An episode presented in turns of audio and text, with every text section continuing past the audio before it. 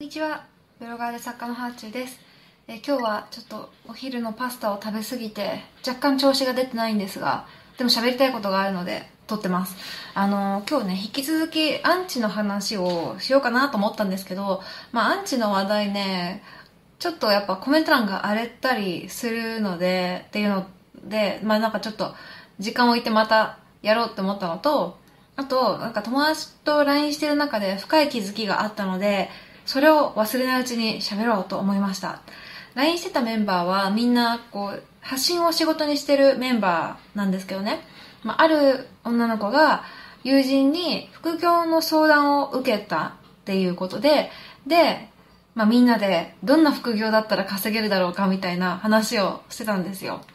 で、いろいろ喋った結果、まあ、結論、何もスキルアップせず、時間もお金も投資せず、楽に稼ごうと思っても無理というね、そんなのできたらみんな苦労しないよねっていう真っ当な結論になりました。はい。でね、やっぱりね、今のままの自分だと今のままのお給料なんですよ。だから、まあ、とりあえず見よう見まねで、独学でもいいからいろいろやりながら自分に合った方法とかやれることを見つけていくしかないんですけどそれって時間がかかるんですよねうん誰かに教えてもらってパッとやってみてでやってみたらできてパッと稼げましたみたいなことってなかなかなくって今のままの自分で今以上に稼ぎたいっていうのはそもそもその思考に無理があるというふうに思いました。だからその考えをまず捨てなくっちゃねってまあ、会話の中でこう副業を教えてくれる YouTuber さんとかあの本の話になってでなんかそこで私気づいたんですけどただ単にお金儲ける手段を教えてくれる人ってこういまいち憧れないかもしれない。憧れないって言うとちょっと語弊があるな。うん。なんか感情移入がすごくしづらいなって思っちゃうんですね。うん。憧れないはちょっと違うかも。うん。あのお金稼ぐっていうことはもうそこがすごいことなので私は収入はある程度拍手の量だと思ってるのでお金を稼ぐこと自体はすごいことだと思います、まあ、それは本当詐欺とかね人を騙すようなことをしてないという条件のもとですけど。でもなんか私20代の終わりにこう自分が稼げると思っていなかった額のお金を得た経験があるんですよ。でそれ以来お金に関してすごく冷静に見れるようになったんですよね。でねなんかお金を稼いだ後の景色っていうのが自分なりに見えた気がしてまあ、世の中の成功した人たちに比べたらそんな大した額ではないんですけど、まあ、会社員してたら数年分のお給料みたいな金額だったので、まあ、当時の私には正直わーって思うような額で。でまあその時になんかお金に対して自分が持っていた欲っていうのが満たされたからお金儲けも大事だけどお金だけしか見えてないのってダメなんだなって思えたんですよね。で私は割とそのお金儲けの先にあるビジョンを大事にした発信者やコンテンツが好きかもしれません。でさっきの話に戻るんですけど副業でこう今すぐ資格もなく元でもなくできることって限られるんですよ。だから、まあ、手段としては結構こうアフィリエイトとかメルカリで物を売るとかになってきちゃうんですよね。だから、そう、副業を教えてくれる YouTube とかだ、だいたいそんな感じで、こう、手段が似通ってるなって思うんですけど、で、経験としてとか、目先の利益をやるためにそういうことをやってみるのはとってもいいことだと思います。やっぱ何事もね、やってみるのが大事だと思うんですね。だからそういうのをそういう、うん、詳しく解説してくれる人ってすごくありがたい存在だし、しかも YouTube なんて無料だしね。で、まあそういうのを見ながらこうやってみることで自分にたまる知見とか、あの、思っても見なかった意外な苦労とか、いろいろあると思うんですよね。でもしそのかそれが趣味を兼ねてたら趣味の時間でお金を稼げるなんて最高だからすごくいいよねって思うんですけどでもなんかその時間に自分が価値を感じられないんだったらちょっと悲しいなって思うんですよ、うん、どういうこと言ってるかわかるかな？なんかねちょっと伝えたいことがあのきちんと自分の頭の中で思い描いている通りにちゃんとこう伝えられているかどうかっていうのがすごい不安なんですけど例えばメルカリで月に5万円儲けましたっていうことはそれはもうそれ自体はすごいことだと思いますよ。5万円って大金だしね。でもなんか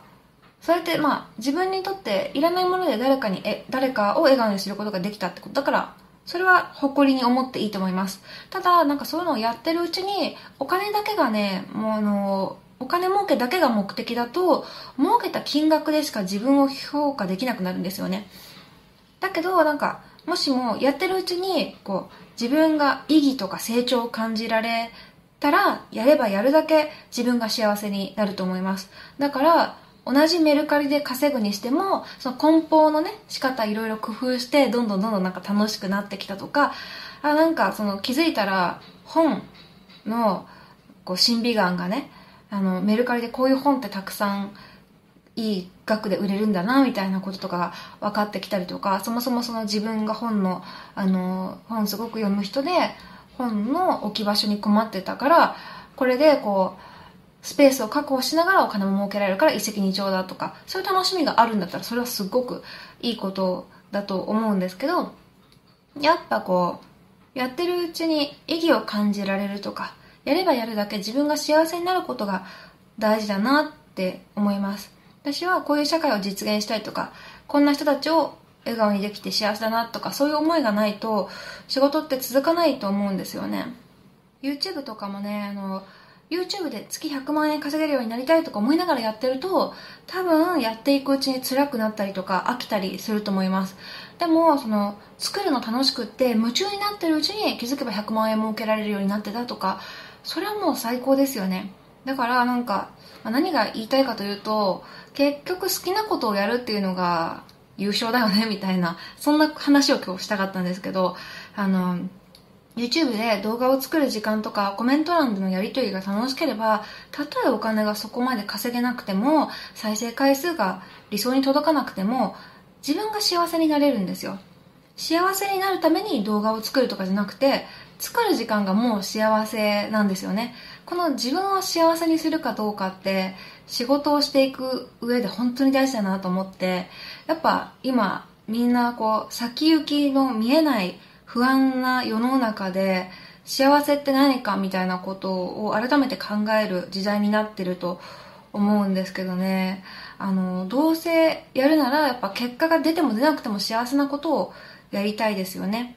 特にこう副業で何かやりたい人がいたら本業で生活のためのお金が稼げるなら副業ぐらいはやりたいことやってもいいんじゃないですかね。本当好きなことで自分がやりがいを感じられること。うん。自分が楽しいって思えたりとか成長を感じられると本当に人生楽しくなるんですよ。逆にお金のためにやりたいやりたくないことをやると辛くなるんですよね。でこう幸せだなって思いながら楽しく稼いだお金っていうのは使うのも楽しいし使ってもまた楽しく稼げばいいやってなるけどでもやりたくないことをやって稼いだお金って使うのも辛いしあとなんかもう使いたくないなお金減るの怖いから使いたくないなってなっちゃうと。はい。なので副業をやりたいなって思ってる人がいたらぜひこの仕事は自分を幸せにしてるかなっていう視点を持ってみてください。まああのお金ってねやっぱりこう生活していく上で大事ではあるんですけどでも結局自分が幸せになるための道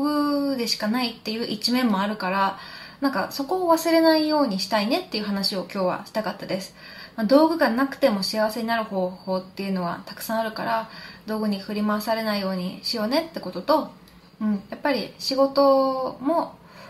自分を幸せにしてくれてるか